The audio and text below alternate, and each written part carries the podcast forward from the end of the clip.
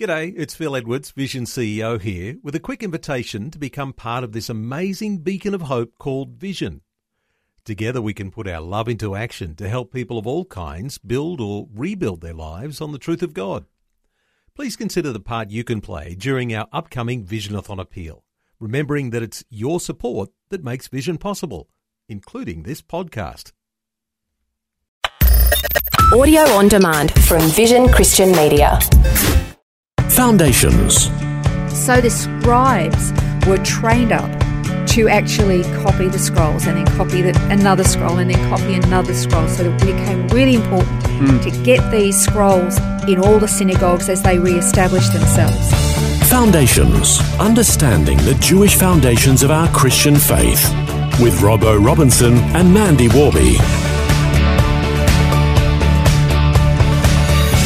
We're learning about the various different Jewish religious groups whose names we're familiar with from the Bible. We've learned so far about the Pharisees and the Sadducees, and this time we're going to be learning about the scribes. There's actually two different groups within the scribal community. There were the ones that were particularly focused on the religious aspects of Jewish life. And then there were those that were more within the administrative roles within society. So the religious scribes tended to be from the tribe of Levi or Levi, of which we know comes the priest and the priesthood, and they were the ones who had to look after all the different elements of the temple, you know, who was going to make the incense, who was going to do the wash the curtains and Yeah. you know all that stuff. They're like the service team at church. Exactly. yeah, they set up the church, uh, the Yeah. chairs in the morning, Yeah. put them away. Yeah, that was those guys, and of course also the writing of the scrolls. Mm. That was very much what they did. And then, of course, you had the civil scribes. They were kind of like the historians, record keepers. They were the letter writers in royal palaces, secretaries, that sort of thing, notaries. They worked in the urban administration centres and were associated pretty much the professional guilds and writers. Hmm. We're going to focus particularly on the religious scribes because they're the ones that affect us most with regard to our Bible study. Most people don't realise that we actually owe a great debt to hmm. the scribes. Well, I guess obviously in the 21st century we've got Bibles just readily available, whether online, on our phones and tablets, we've got them, Yeah. and then we've got, you know, oftentimes we'll have two, three, four, or more Bibles floating around our house. And do we read them all? Well, that's the thing. You know, we don't read them, and uh, obviously, you know, in times gone by, people were burned at the stake, or you know, they were persecuted for reading the Bible or for trying to copy the Bible and you know distribute it amongst other people. So, you know, I guess we sometimes take it for granted what we've got today.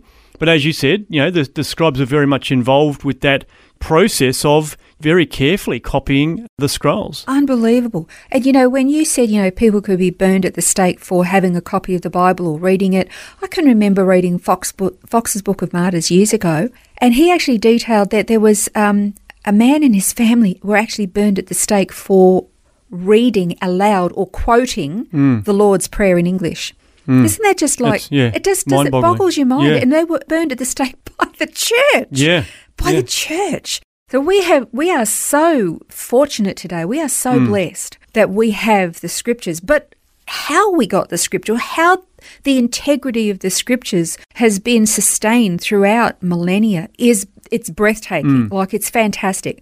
Now the scribes and we did mention this I think very early in the some of the very earliest foundations uh, episodes, but it's really it's probably good to look at it again. When the scribes underwent their training, they were literally governed by very detailed guidelines. They were rigidly kept.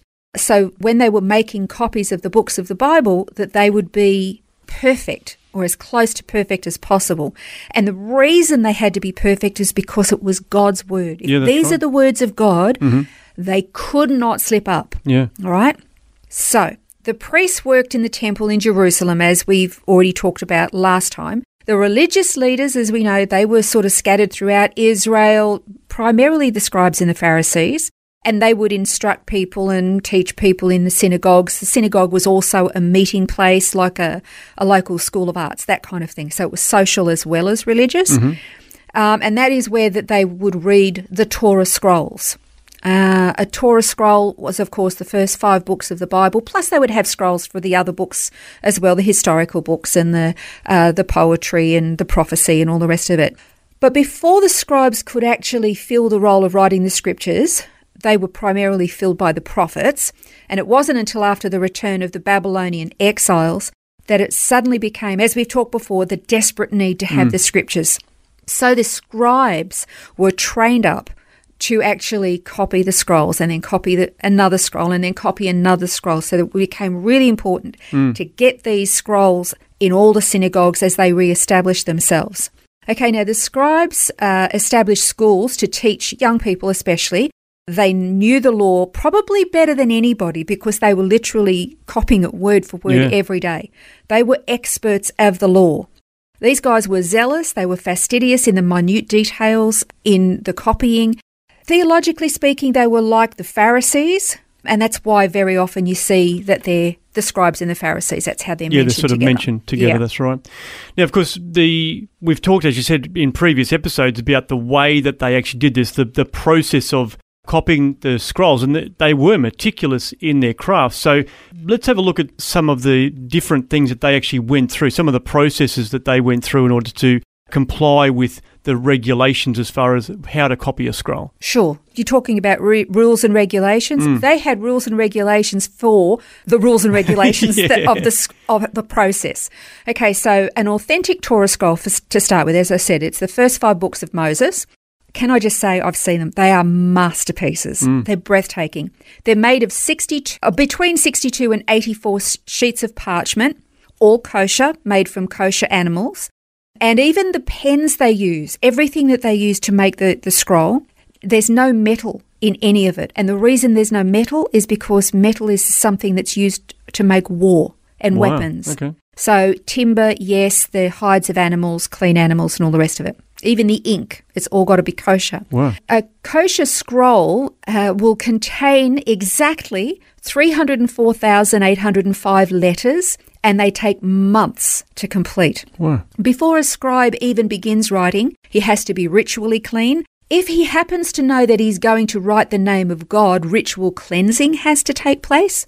Only a specific number of letters is allowed on each line, only a certain number of lines were permitted on each page.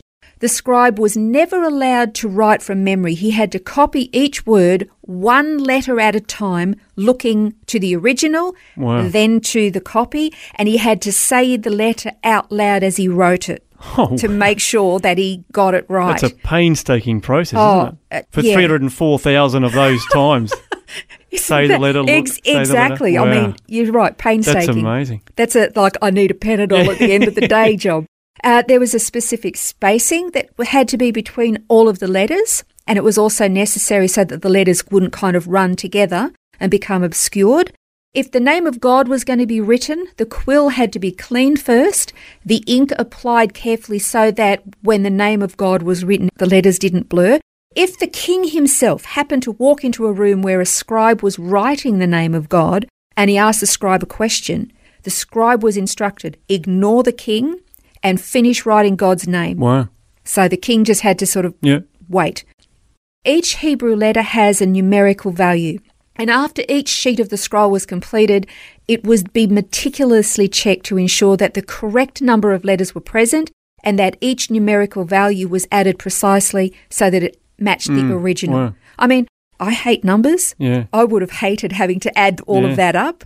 I would have had to have redone it over and over and over and over again. But it gives you a great confidence, doesn't it, to think that that's what went into the copying so that it wasn't just a, you know, laissez-faire process. Like it was incredibly careful. Absolutely. And not only that, but if there was an, any errors, only th- up to three errors were permitted. They would have to be marked and identified. If a particular piece of parchment had more than three errors on it, it would be removed from the scroll completely. It would be buried. You don't destroy anything that has God's word on it, so it would be buried. And then that whole parchment would have to be redone from scratch. Wow.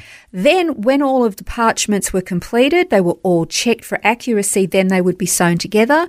They would be put on what looks like a great big wooden spindle, and then it would be stored away. And that was a Torah scroll. Wow. Like they really are a masterpiece. Yeah. Well, that's a look at how they wrote the scrolls and copied. And next time we're going to be looking at some of the issues that Jesus had with the scribes. That's next time on Foundations.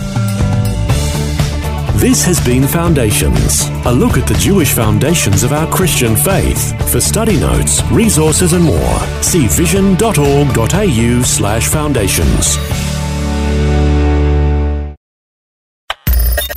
Thanks for taking time to listen to this audio on demand from Vision Christian Media. To find out more about us, go to vision.org.au.